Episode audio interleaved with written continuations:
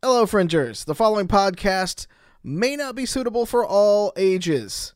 Listener discretion is advised. Look alive, sunshine. It's 2099 under a gold and crimson sky. A group of punks run the streets just trying to stay alive. Boardwalks to boardrooms, back alleys, and big bars. Trust your instincts. No one's who they say they are. Information's easy come and easy go. You best stay on your toes. Big Brother is watching. It's time to put on a show. Hello, everyone, and welcome back to Angel City Stories. Uh, my name is Sean, aka Mallow. I am the GM for this podcast. Uh, and joining me today is uh, my co creator and co conspirator in this whole thing, uh, Alex. Uh, and we're gonna be talking. Uh, we're gonna be talking lore today. Okay. Yeah. Go for it. I mean, go for it. I guess. Yeah. Sure. yeah. This is a great. This is a great untitled episode so far. We're very good at this. very professional. We've done this many times, I think. and by that he means very few. I mean, you've been on a, a former podcast of mine for a little bit. Yeah. I Yeah, did a that's few about- episodes. Yeah. Mostly when you you jumped into areas where you were like, oh, Alex knows a lot about this. Yeah. Looking at Lucasfilm properties. Uh, so lore. We're going to talk about the lore of Identico today, uh, and try to give everybody a little bit of a, a preview into what we created and why, and how. Maybe a little bit of all of that. Yes. Yeah. Just, just so everybody, because we don't really set anything up before we do the three episodes. Uh, before we start getting going on any of those episodes, we haven't really like set it up. We just sort of like assumed that people understood like what Identico was and what the world was, and the setting of Angel City, which is kind of where we started out the whole thing. And now I feel the need to like grab one of our books. I'm looking around the studio right now for a copy of our book because I'm gonna I'm gonna tell you the secret, and we've it's not so much a secret anymore, but it's we don't remember what we wrote down. I even sometimes. said it yesterday. Uh, I was doing a, a, a, a live stream uh, pitch of Identico, and uh, somebody asked me about the, the reading the book or whatever. I was like, read enough of the book to where you don't have to stop me every five minutes to ask like, what do I do? Like, and understand that like you roll a d twenty. Like, hey, maybe we should talk about that, like the mechanics of it a little bit too. It's like you roll a d twenty, um, you know. Um, but like, don't memorize the book because the writers of this haven't memorized the Yeah, book. we haven't We just- memorized there's the no book. possible way. It's like 260 something pages. Well, that and you know we wrote it over the course of five years, and so it took Yeah. so long, and it was retooled and redone, and like I still have screenshots of text messages where we were workshopping what different governments look like, yes, right? and they're they're all saved in like nice little like Trello cards and Word docs that we're gonna come back to at another time. But seriously, we would workshop this over text message, like while like we had little little kids, and so hard to talk on the phone. Yep. But then we would just screenshot it from our cell phones later, so we wouldn't forget what we had actually already decided upon. Because if we didn't, we might forget later. Yes. Well, and and so much of it is like, as I was trying to tell somebody the other day, it's like I've got I can pretty much plop down and run a game for anybody at any time anywhere with a with a hook. Yes. when we start to get into like the little bit of the more like granular rules of the thing, I'm either gonna a flub it because I'm I'm definitely not the the the rules as written GM. Mm-hmm. I'm definitely much more the rule of cool out of the two of us, I think. Um, or two, I'm gonna just come up with the thing on the fly and hope I remember what the house rule was that I wrote at the time. So- it'll probably be close enough. so with all the con games we've ran, right, and how many times we ran playtests at cons, the the thing that I finally came to probably after about six to nine months of it was just that I didn't really care what the rules were. Okay, especially for a con game, right? Unless Right. there was something specific I was trying to pull from it, Uh huh. I would just make it up. Yeah. For for a one shot kind of like. We don't know if you're going to buy the book or not. we Like- don't know if you're going to buy the book or not. And Yeah. here's the thing: even if you do, here's a little secret. We know you're not going to remember every little detail of that con game, Correct. and so it doesn't matter. Although But I if guess you we have should fun, say, that's the thing. yeah, yeah, but uh, I think we should say, after a while, we started getting people bringing their character sheets back from the con games, being like, "Hey, I just want to pick up and run with this character," and we go, "Uh, uh, uh," and that was probably maybe two or three beta tests ago. Yes, and so we we had a, actually a friend of ours, uh, an old friend of mine from high school, who um, we linked up with at a con that we did every year. We would do Norwest Con every year, and this was, of course, pre-Rona. Um, and my buddy Josh was always at Norwest Con, and he played Identico the first year we ran it there Yes, he did. and he brought the same character back for either two or three more successive conventions. Yeah. The exact same player character. Yeah, but but leveled up every time. Like he Yes. was going, like he'd spend a significant amount of time, like with the beta rules. He would be like he would he would come in at the beginning of the convention, read what updated beta rules we had with us, work on his character, and then by the time he was ready to play that Saturday and Sunday, he had his character rolled out ready to go. Yeah. Fully And leveled from whatever full- he had done the prior Yeah, year. exactly. Being asked like asking like what the what the reputation was going to be, like what the score was, the money, like everything. Like he was ready to fly. I think besides Sean and I, Josh played the absolute most yeah. of anybody in Identico, and I think he's the only person besides you and I running the games that played every single test mission that we wrote Yes. Yeah. at least once. at least one, including some of the ones that we didn't even that we basically like the test mission, like a couple of the test missions that will eventually will will flush out and put out there. But like one of the test missions was simply there's a border crossing in in in Ireland. That was the whole premise of Yeah. the one you told me we were running.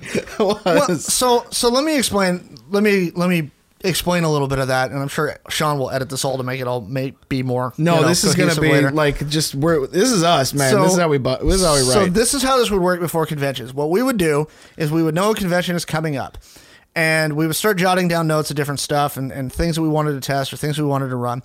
And then what would happen is about two weeks before the convention, I would sit down with Google Earth, right, and Visio. Yeah. And I would just start making maps yep. because as long as I have a map in front of me or in front of the player characters, I can at least be like, "You're right there," and put Yeah. my finger on a spot on the map, and they would be like, "Okay, we're right there." Yeah. I want to take a left at the next intersection. Great, you know. Yeah. like that's the easiest way. So that's actually also my like GM prep tip Yeah. for everybody. In when you're running a modern or a cyberpunk game, maps are your friend.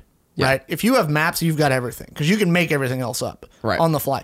The hardest thing to make up on the fly is how does a, a city lay out? Right. What does it look like? Yeah, you don't you don't From a need to practical have a perspective. Well, and you don't need to have like a uh, a battle map of a forest. Oh or no no something no like no that. no no no no no. Yeah, like that's like like characters can kind of be like characters can kind of be like uh they're kind of like oh well it's a building and it's like okay well how many stories is the building you go well it's five stories and it's like that's all you have to remember Yeah. it's on five stories you're on the ground whatever you need is up top and you can just kind of go for it and it's like you know there's gonna be some stairs there's probably an elevator And that's where note cards are your friend. Yeah. Because as you're making it up, you're just jotting down little notes on a Uh-huh. note card so that you're being a little consistent. Yeah. You know, but that's the key right there is just, again, maps. Maps is the, the Yeah. only thing. So we would literally have like concepts written down on note cards and maps that we would have laminated so Yep. we could use them over and over again. because we were poor making this game We were. And well, and the other thing was like when you're running like we would do PAX West, right? Yeah. And for 3 days, we would run 6 to 12 games a day Yeah. total. And Yeah. that's just constant. And so Yeah. Oh, We, if we you did do- not get food. We, we thankfully had some fairies to bring us food and water. Yes. Otherwise, we probably would have passed out. we would have died. um, anyway, uh, so yeah, that's and so the lamination piece was a, like a like a six or seven dollar investment we would make on every little like you know eleven by seventeen map just so we could keep using it because if we just we discovered I think after our first or second con where we brought paper, Yeah. we had paper character sheets and paper everything, and they got fucking destroyed. Yep. Or and this isn't a bad thing, people would want to take them Yeah. and they'd be like, "Can I keep my character sheet?" I'm like, "Yeah, you can." You know, quick run to Kinko's, make Yeah, right there, the kid goes around the corner. make, make ten more copies of the Gutter Punk. You Yep. know, because we ran out. yeah. So so we learned paper alone was just bad, and so even actually our pre-gens, we eventually ended up laminating all the pre-gens for cons. Yeah. So that people could use little uh, what do they call whiteboard markers, Mm-hmm. and we could just erase them after every session, and we were ready to go back, ready to go in like two minutes. And so we did we did actually still carry paper though because there were those people that would come and play. yeah, but and those want to take it with them. Those were almost special requests at that point, though. Yeah, no, no, no. But I mean, I think it was good to kind of have those kind of things going, right? Yeah. And and the thing about it is, is that those those paper character sheets and the ones that we brought with us are actually the ones that are still in the book. You know, somebody was asking me yesterday. Yes. They were like, you know, because they were they were talking about a session zero, and he was telling me about this time where he brought like his whole family, and he was playing a uh, a medieval style game that we won't give a shout out to, um, but they're also based here in Seattle. And they went through the entire book, and the book is like 400. The core rule book's like 400 pages, so of course he didn't read the thing. Okay, okay. Yeah, you know which one I'm talking about now. Which Yeah, one yeah. are we talking about now? Okay, got it. You know what I'm talking about. So it's huge. He didn't read the whole thing, but he got enough through like everybody making their characters. But that took him like you know two or three hours to make a character and pick all these things and stuff. And it's like, no, at the front of the rule book, like we want you just to like pick a character and get ready to roll. Like you don't have to have a ton of things to get started in the game. And uh, you know that that was the whole con culture. That was just like uh, you know every convention for us is like a performance half the time. Well, and and part of the the big piece of the testing was we had these cheat sheets for the rules, which we we need to publish at some point. Yep. Um, we had a cheat sheet for the rules that we made that we would hand out to every one of the the, the players who'd never played Identico, never touched it anymore. And our challenge was, can we teach you this role playing game well enough for you to play it within five minutes? Yeah. Because we were usually, especially at the bigger cons like PAX, we had two hour time blocks, and that was it. Yeah. And anybody who's tried to be like, hey, here's a role playing game you've never played before. Mm-hmm. Let me teach it to you and run an entire complete mission in two hours. Yeah. You know, that really gets dicey. Yep. Really, really fast. And so that was we, we had to learn to to teach the game from the character sheet, from Yep. the cheat sheet very quickly, well enough for somebody to go, Got it, I can play this now. You know, and it's it's interesting too because like we we we get asked all the time. They're like, "Well, what's what's what's different about your game than say you know Shadowrun or Cyberpunk Red or whatever?" And it's like it was built from the ability of very quickly playtesting. It was built from the you know everybody only has an, so much time on their li- in their life, and we're going to bring it together and go for it. You know, and it was can we teach you this game Yeah. super super fast and we were doing a q&a the other day and somebody said you know what's the thing you guys regret most about it or what's the thing you, you like least about identico Mm-hmm. and the thing that we said was we really hated the fact that as we went through development the game actually was was a little bit more crunchy than it is now in its current in its published state and there was some mechanics that we had in the game that we both really loved Yep. right and that actually survived for a long time like uh, our skill tree system which took us like a year and a half to design Yeah. right it survived like three three and a half years into the development process before we finally said we w- before Yeah. we pulled it out and so there's some stuff that we pulled out of the game because of that crunch because of the fact that we wanted you to be able to learn it fast because we needed people to to to, to kind of buy in that way because we didn't want to be Shadowrun, we didn't Right. want to be the other ones um, that that we pulled out that I actually still really miss. yeah. Well, I mean, we can always do advanced stuff. We can't. We're going It to. actually won't break the game, ir- ironically enough, to do it that way. not yet. Not yet. We'll break the game eventually. All right, so let's talk about the the the sort of lore and the background of the game. So when we open up in Identico, it's the year 2099. Um, we have kind of remade America in in in a lot of ways the world. Uh, as you like to as you like to say, capitalism won Yep. so to speak. So capitalism sort of rules just about everything that goes on in society in some capacity. Uh, and it's got it goes through something called the chip, which is the Centralized, human, identity program. Yep, there we go. Uh, it's sort of your digital passport where it keeps literally everything and it keeps all this metadata about you, uh, including all your transactions, where you've been, you know, you know, missing persons kinds of things and stuff like that are are almost a thing of the future or all a thing of the past. Uh, but it's not it, it's not quite minority report yet because they're not using it predictive analytics. So In some ways maybe, but- Ah. not not openly. Right. Yeah. So so maybe we should start at the beginning of the beginning. okay. So one of the things that we've discovered is is unfortunately, seriously, unfortunately, we were a little prescient about this. Kind of the way that we get, you know, the way that we wrote this is is how do you get Right. to 2099. And so the first thing you have to understand is that going from the present day in real life, basically everything continues to get worse. okay?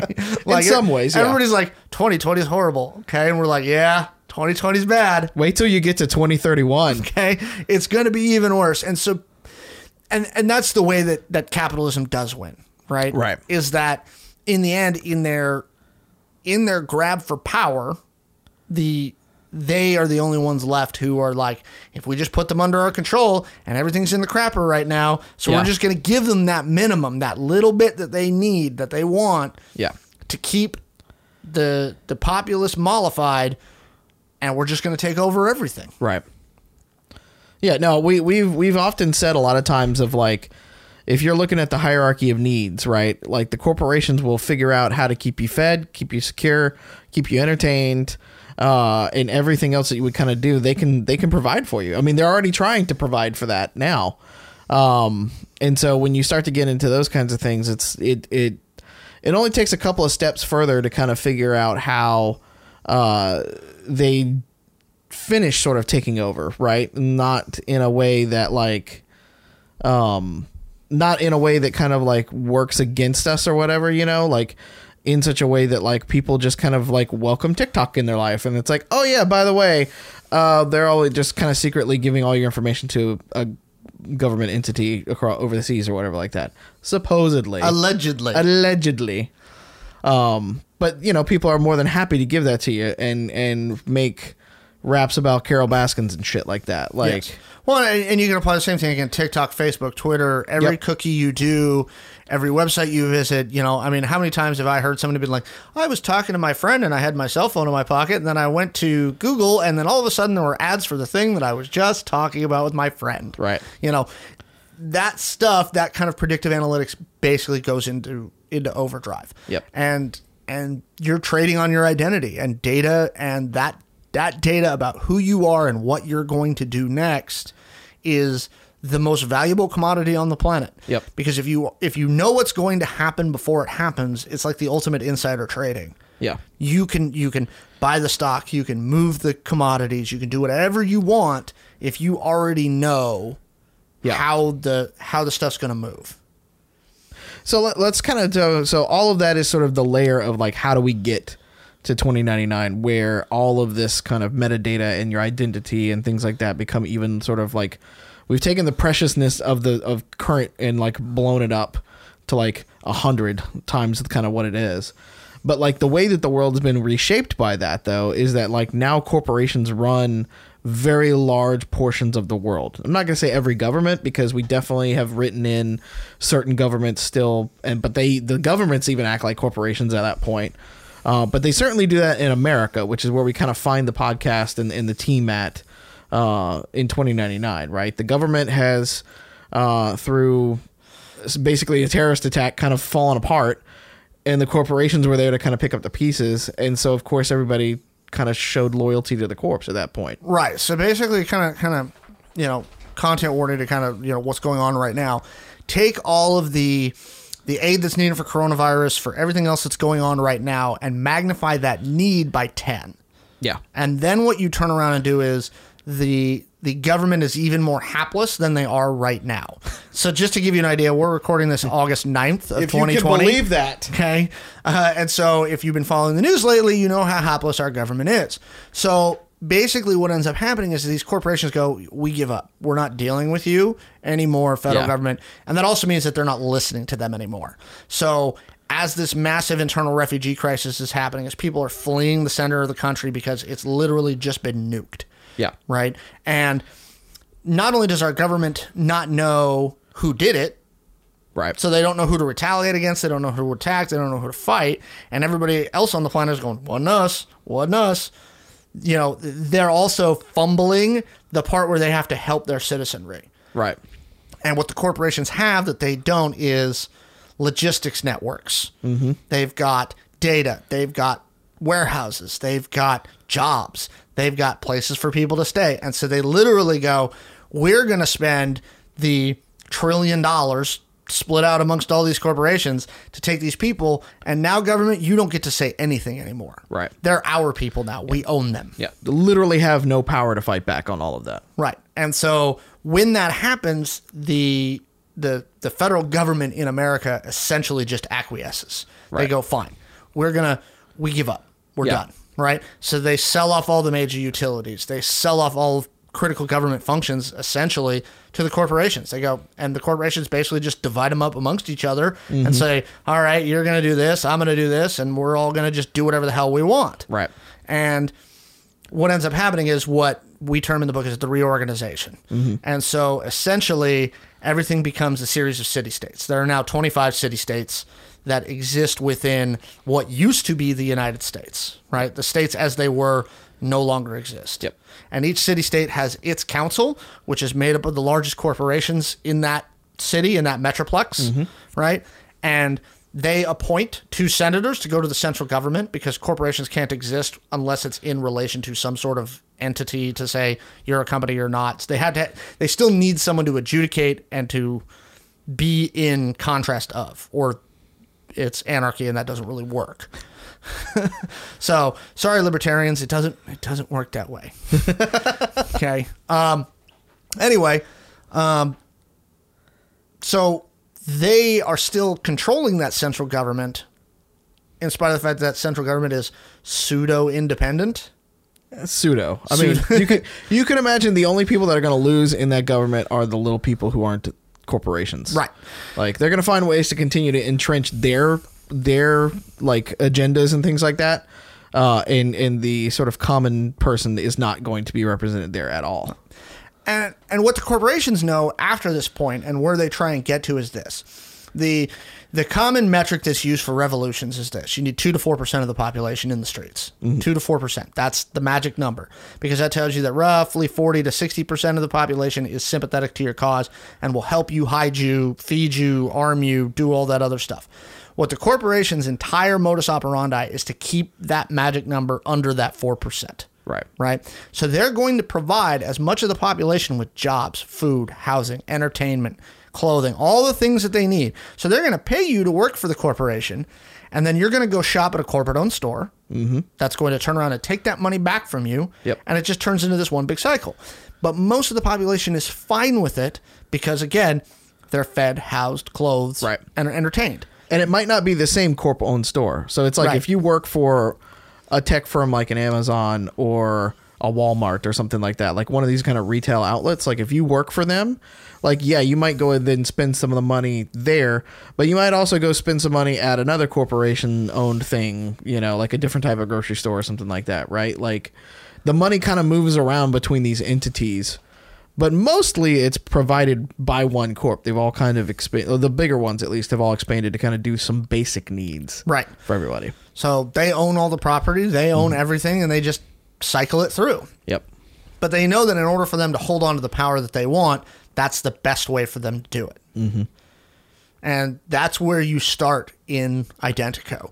Is you start in, especially if you're you're going to be setting your your game in North America, you start in a world where these corporations run Pretty much everything. Yeah. Okay. It's like a 19th century mining town kind of thing. Yes. Yeah. Very much so. And that's where a lot of our inspiration came from was the mining and logging towns, which actually there's a bunch of those in the Seattle area. If you know this, like uh, the Seattle area, the Bellevue Mm-hmm. was a logging town and Yep. it was owned by that. And they had corporate stores and you were given scrip instead of money. Right.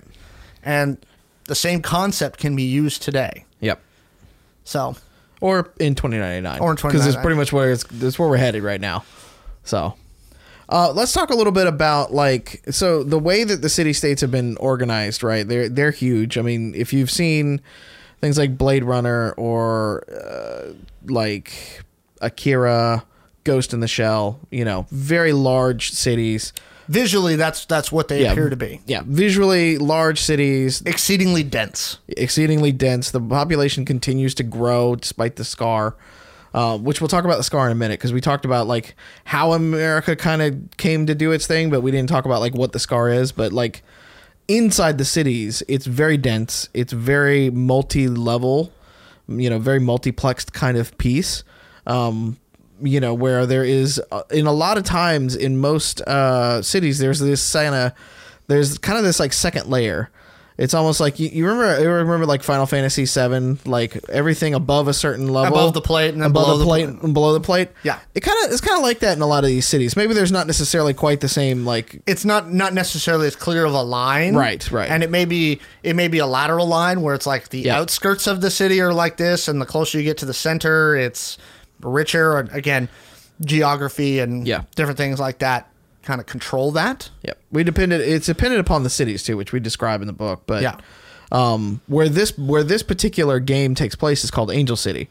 which Uh, is what used to be all of basically all of Los Angeles, Mm-hmm. Orange, Los Angeles County, Orange County, and San Diego County, and then part of the Inland Empire. Yep. For for my Southern California people. okay, basically out to about San Bernardino, right? And actually anybody who's just googling around and trying to figure out where it is, you know, Yeah. San Bernardino is kind of the the eastern edge of Yeah. Angel City, and then of course Getting- out to the getting- water Getting towards the desert and the and the mountains out that side. but just that that that consistent city where if you didn't if there wasn't a sign you wouldn't know you were leaving one city and entering another one yeah. right But we don't really mark up the cities that way. no It's just one giant city. and so they they might be in districts they might be Yeah. in zones they might be demarcated however that city decides to do so however that metro decides they want to do that but Yeah. that's kind of additional flavor Yeah. The the players in, in this particular one are what we call fringers.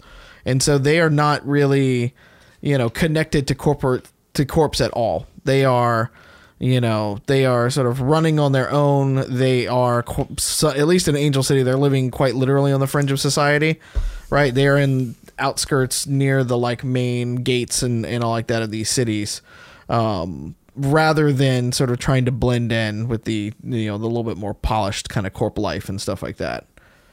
and some people that's by choice and some people it's because they don't the, the corps have basically abandoned them and have not given them a choice Yep. because if you don't basically play by their rules, they're just going to excise you. You're, I mean, you're, you're a commodity. That's the, ide- the whole idea be- behind Identico is your identity is a commodity. That means you, as a physical person, is a commodity. Um, and, you know, the corporation might get rid of you, but might actually keep your identity for other people. That's happened before. Um, and so that's kind of where that's a little bit of where this kind of takes place. The the thing we love about uh, Angel City is so much of like uh, there's like a very clear like delineation between like the more polluted parts of the city and then how much it gets clean towards the beaches and all and like Malibu and all those kind. It still retains a lot of its Hollywood kind of lifestyle to it. So Look, the rich people still want their beachfront access. they absolutely do. Okay, they're not giving that up. so let's talk a little bit about so uh, in the first episode um, you know we meet some of the characters and titus your character actually comes from uh, the wastes Yes, uh, and the wastes are, and we'll get we'll get into it in a different episode. We'll get into about your character, but the but the scar plays heavily into the wastes, and and what we consider the wastes is anything outside of these giant cities. Um, and the wastes is a moniker that's given by most of the corporations in the city folk. Yep. Uh, to kind of downplay it's a pejorative. yeah, it's a pejorative for, for, for anybody that lives outside of the, the, the gates. I mean, these massive walls and things like that. Yep. Uh, in reality, it's actually not quite as bad, except No, for the scar. It's not except for quite the as scar bad. itself.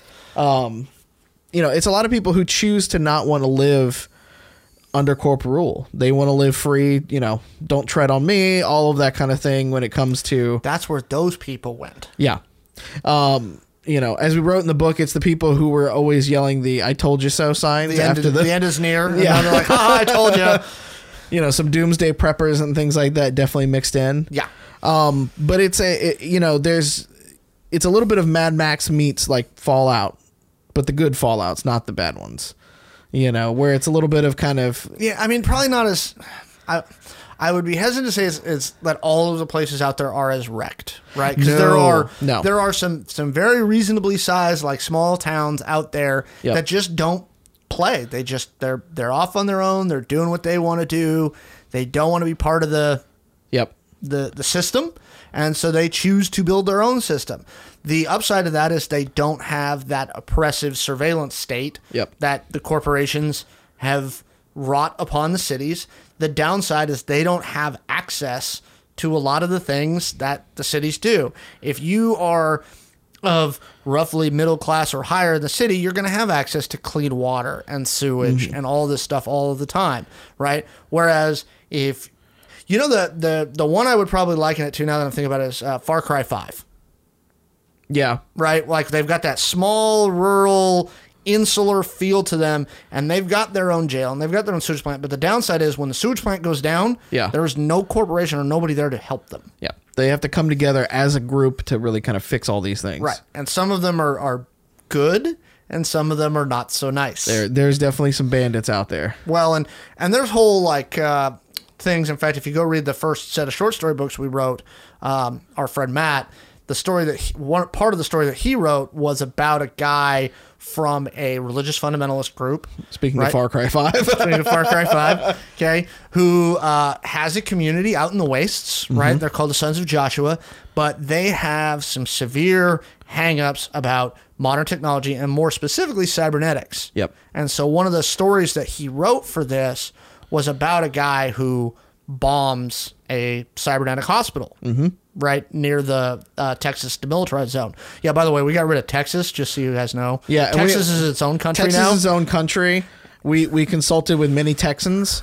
They were okay with it. Yeah, they were also okay in that Texas is basically one step shy of a theocracy. They were also oddly okay with that and kind of were like, yeah, that's pretty much what would happen if they seceded Yeah, right now. So just you know, in Identico, Texas has actually been under UN embargo for like 25 years at this point. Like nobody likes For them. many, many reasons. Okay.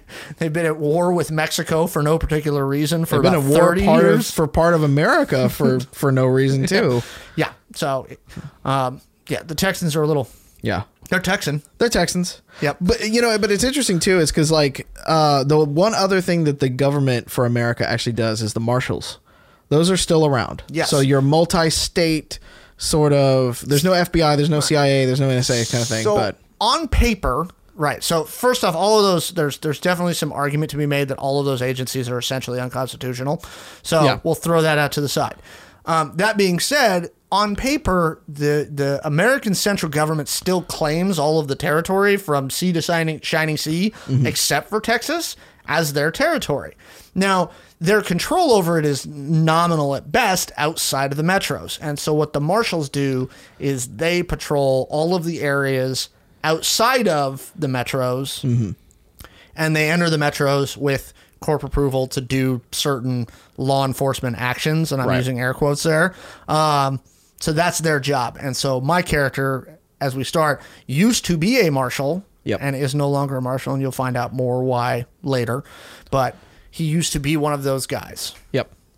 And so that's kind of the things of like you come up with um, one thing that'll come up in the first couple of episodes uh, of the podcast is a place called Danaska. So this is this kind of gets you to the other side of the things in the waste. This Danaska is actually at the edge of the scar, but it's built into the side of the of a mountain in Wyoming, which is a nuclear facility that the government used to run. Like the Air Force has a base out there, uh, and there's an actual like nuclear bunker out there.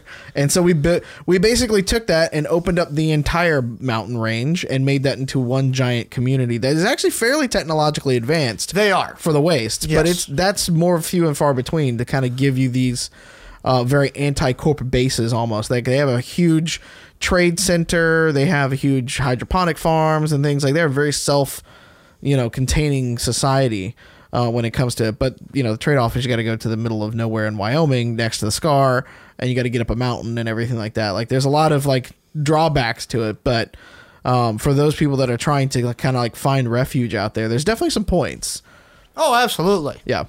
It's also Fort uh, Fort Danworth. Is that the one up in Yeah, that's northeast. I the northeast? Yep. Um, and then there's also a uh, there's also tribal lands. Yep. Where they consolidated think. Yep. two versions of it. One was destroyed by Texas Mm-hmm. in Cheyenne, and then there's a new one that is up north where they they sort of migrated uh, from there, Where I think Montana is. where right now. Montana is. They basically Yeah. took most of Montana as their own place. Yep. um, and they defend it pretty pretty harshly for obvious reasons because Texas went and did a Texas. Yep. so, um, so that's kind of where the, the the world politics, and then there's there's a ton of other things that come along with like we've talked about Britain, we've talked about Japan, we've talked about Hong Kong, um, we've talked about uh, the UN is now in Have- Kenya. Have we have we talked enough about Hong Kong? So let's No, we haven't talked about Hong Kong a lot in in press at Well, and least. that, that all that all boils down to the UN thing. So the UN moved their headquarters out of the United States and said, "Screw you guys, we're taking our ball, we're leaving," and they actually moved it to Kenya. Yeah. So um, the headquarters of the UN, and actually, if you look in the book, there's a, a really great uh, art piece in there of the UN headquarters Yep. uh, in Mombasa, right? And uh, Hong Kong is now one of two or three UN protectorates. Yep. Basically, because it was such a critical financial market, because the, the Chinese central government was playing such, such havoc there, the UN went in and went, no, we're not letting anybody have this Right. because we don't want to collapse the world economy.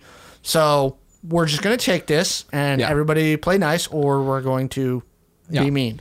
So it is a UN protectorate now and no longer part of Yeah. of the mainland China government. And, and I think we should probably underscore uh, when we say it's UN protectorate, the UN is not quite the. Um, they're not the Peace Corps that they are now. The UN the, for the UN to get involved in anything is scary. Yeah. because the UN runs the chip program. And they also run like their own private paramilitary and intelligence agency. Yeah. Um, That, That- rivals or we what we think actually dwarfs most corporation. ability to do uh, stuff. Yep. they're So- pretty scary people. And so their first big major action after Hong Kong was what we call the Node War um, in the book, and it was in the 2040s. And basically, the world's largest ISP, you know, decides to thumb their nose at everybody, and they start shutting down most of the internet because they run their largest ISP. Literal ransom. Right. And so uh, the American government kind of puts them under siege, and eventually the UN goes, nope, we can't have this because, you know, the economy and a lot of other things start collapsing, logistics networks, and we become so dependent upon the internet as a concept that they literally send in their paramilitary and intelligence organization and arrest the entire board of directors and take And them- basically, and basically, whack, put point their finger at them and go, "Stop it!" Yeah. and so uh, basically, after that, it causes multiple countries as well as the United Nations to create net control bureaus. And Yeah. the internet is now basically a utility. That's That, not basically. We, it is a it is a basic human right. Yes. we went that far to say it. yeah, they can't. Nobody can can can have that level of control over the internet because it's too dangerous. And so the UN and their agency, the Information and Observations Group, they just don't allow it. Right. And so basically, they let the corpse be until the corpse get a little too big for their britches. Yep. and then they go in there and you know Yeah. spray them with water like a cat. no, bad. Well, it, you know, it's funny too because it's it's almost it's almost like a, a nesting doll kind of situation, right? Where it's like, you know, it's got you've got like the waste kind of places, then you've got the the city states, then you got the corporations themselves, then you've got the IOG, right? And it's just that like one fish, two fish, bigger fish, bigger fish kind of thing. Every time that kind of goes through of like, there's always somebody bigger, badder out there. Yep.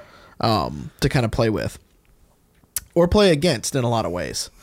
Um, so yeah, what else have we not covered? We talked about well the scar. Well, let's talk about the scar real quick Yeah. because the scar will play a a factor into the beginnings of this stuff, and so the scar basically goes uh, from right around what South Dakota Ish. down to like the the top of Texas. Uh, and it is a line where they literally they and we say they because we just like in the book you just don't know, um, but they basically uh, Drop twenty five nukes on it. yeah, and we did the math to figure out how long it would take and everything like that. That to probably it. Uh, got us on a watch list. Yeah, Probably. Um, but it, it drew a scar literally across the bread back basket of the United States. And that's what kind of kicked off all of this reformation and reorganization and things that we talk about uh, in the book uh, and, and how America has kind of come to become what it is today. Uh, the problem is, it is ungoverned. It is unusable. The ground is still soaked with radiation, so you have to have special plating and things like that to kind of get through this whole thing. Uh, but if you want to ship food or use anything, you have to either go to the top of the scar, which is um, disputed land, really, between Canada Yeah. and several other groups, or you got to go through Texas below. And let's be honest, you probably don't want to go through Texas. No, and it's it's North Dakota to the Texas border. North Dakota to the Texas border, you're right? Yeah. Yes. And so it basically it bifurcates. Yeah, North the- America. the North America, yeah, And- or America at Yeah. this point.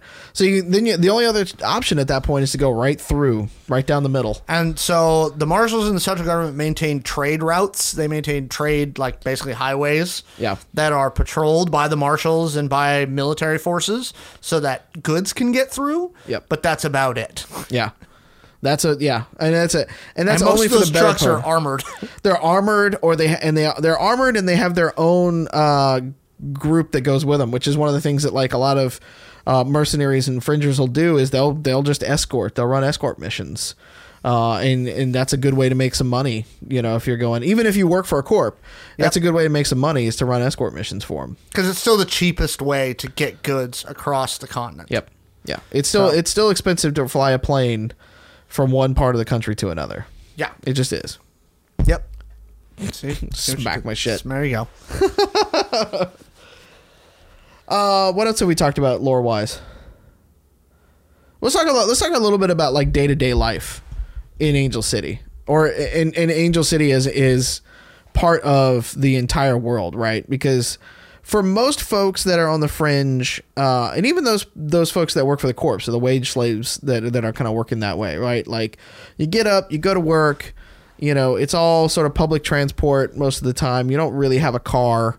Nope. You know, there are cars, but most of the cities are walkable with some sort of public transportation. Right, and and a car almost has become more of a luxury slash status item. Yeah. because traffic, obviously, anybody who's ever been to LA, I mean, Yeah, it it's just terrible. It became Yeah. untenable, and so yes, uh, public transportation is much much better, but uh, yeah, cars are much more of a status symbol. Definitely. Um well, and then you know, fringers will still have they they've got their cars and things like that to get from point A to point B because they're not they're usually for hire. Yeah. they're usually their own kind of things. They can't get a job with a corp for Well, and you know, whatever when, reason. when you start bringing, you know. When you're armed to the teeth and in body armor and wander onto the subway, like people tend to get a little nervous. Like, what are you doing here, dude? Like, relax, Mister Vibro Katana carrying weirdo. that's when the that's when the uh, the the cameras start rolling Exactly. a lot. And so that's a, the biggest thing that you need to know about any metropolitan, especially Angel City, is it is a giant surveillance state. Yep. I mean, and when you come down to it, the fact of the matter is, is every ATM has a camera.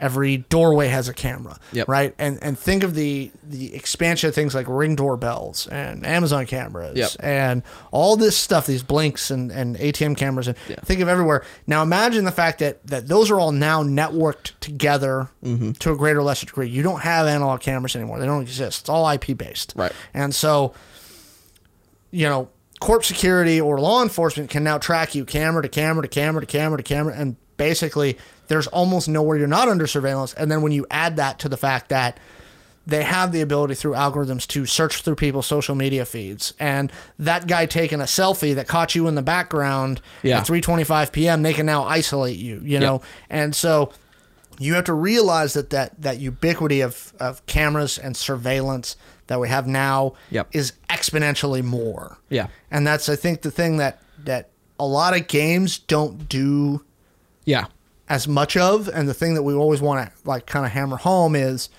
you're never not on camera. cover your tracks is what we're Right. trying to tell you. If you're Okay. going to do something illicit, make sure you're You covering better your be tracks. looping that camera feed. Yep. which which is a pretty common thing for hacking in the game is to loop camera feeds all the time.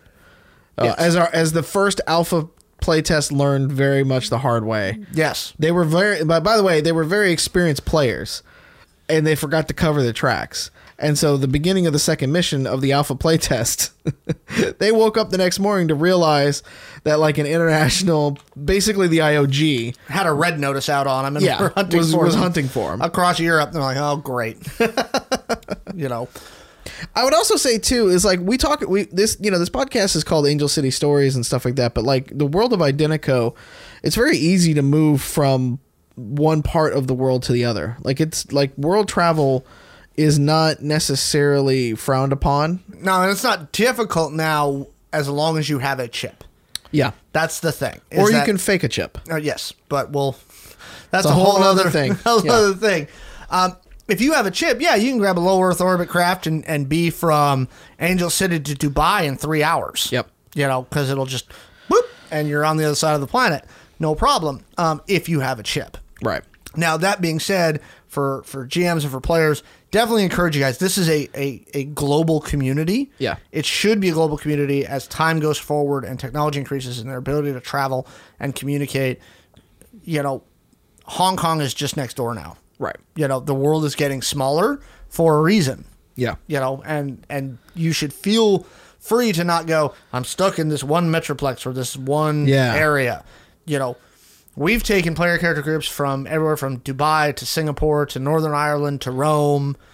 I'm trying to think where else. Stockholm, Eventually to South Africa. eventually to South Africa. That's coming. Yep. Um, Vancouver. Yeah.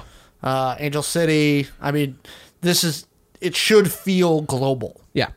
and so don't be afraid to send them globetrotting. Yeah. It's actually kind of fun to go globetrotting too. In the, in a larger kind of thing is you get different settings, you get different styles, you get different like places. Well, and it adds a nice layer of complication for the player characters. yeah. stuff that they have to be able to think about. Okay, if you go to Singapore or Thailand, who speaks the language? Or at least has a translator on them. yeah, I mean, well it- enough. Is your gl- and remember, run everything go- through Google Translate. See how well that comes out. Oh yeah, it's Okay. gonna be the most broken everything. That and it can make for some funny, Yeah. funny stuff. Yeah, we don't Okay. call it we don't call it Google Translate in our world, but your Glow can do that for you. But guess what? It's not perfect. It's not perfect. okay. yeah. The other one that I love about globetrotting though, and i- is uh, how the hell do you get your ROV there? So ROVs in is is uh, robotically operated vehicles. They are uh, essentially what one player character can control this humanoid robot with their mind, and the robot's usually much bigger, much stronger, much faster than a human ever could be. Uh, with much bigger guns. I mean, they're kind of the heavy. I mean, they're quite literally sometimes a walking tank. Uh, so how do you you can't really walk that down the street. So then No. you got to figure out how to get that half across the world too, which is always kind of a fun logistical, but it's almost like a side quest I in some remember ways. when they were trying to smuggle stuff into Belfast. Ah, yeah, yeah, yeah, yeah. in that one mission there was there was one we ran where they were trying to smuggle arms and one of the player characters Rob's into Northern Ireland and they were having a heck of a time with it. Yep. They were like, "Well, we could go overland, but that's walled and there are checkpoints. We could send it in on a submarine into the busy port, Yeah. you know." yeah. So it does make for some fun logistical challenges, right? Uh, some people just literally drop them from the sky. Uh, that's usually where that's usually where I get a chance to do that though. Is that's, Yeah. that's a that's a me flavor GM thing. Yep. It costs a lot of money to do that though. It does. All right, I think that's it for the lore for right now, right? I think I think it was pretty yeah, good. I think we're pretty good. Yeah. Uh, all right, so we will be back next week. Uh, we're going to start with our, our player characters. Uh, we're actually going to start with Titus uh, and introduce you guys to uh, some of the players that are going to be in the game and a little bit more about their backgrounds. And so you can you will know more about the players about each other uh, than they will by the time the uh, podcast kind of kicks in. So. Uh, if you want to learn more about the book uh, and you've intrigued by the rambling that we have done today, go to uh, www.playidentico.com. Pick up a copy of the book. Uh, we, if you pick up the hardcover copy, uh, we will sign it before we send it off to you, um, and we'll make sure it's wiped down and things like that too. We don't we don't want to spread germs around the world. Yep. Um, uh, we also have uh, pins. We have shirts. We'll have stickers up in our uh, merch store there. Very soon. Uh, most of that's already up there, but by the time you hear this, it'll everything will probably be up there. Um, and if you want to, uh, if you want to get any of our other kind of products, go to Drive Through RPG and search Identico. Um, it's I D E N T E C O. A lot of people put I in there. That's not quite how it works, but um, but go search that. Our first uh, mission called City of Glass, which starts in Vancouver, uh, is part of a three part mission uh, that's going to introduce some really crazy things into the game in the future. Uh, so go give that a look. Uh, if you could, uh, drop us a like and a review on your favorite podcasting app. That way, other folks can find us and learn about Identico in the world. Um, any last things to say? Have fun. Yes, have fun. Rule of cool always outweighs rules as written. We'll see you guys next week.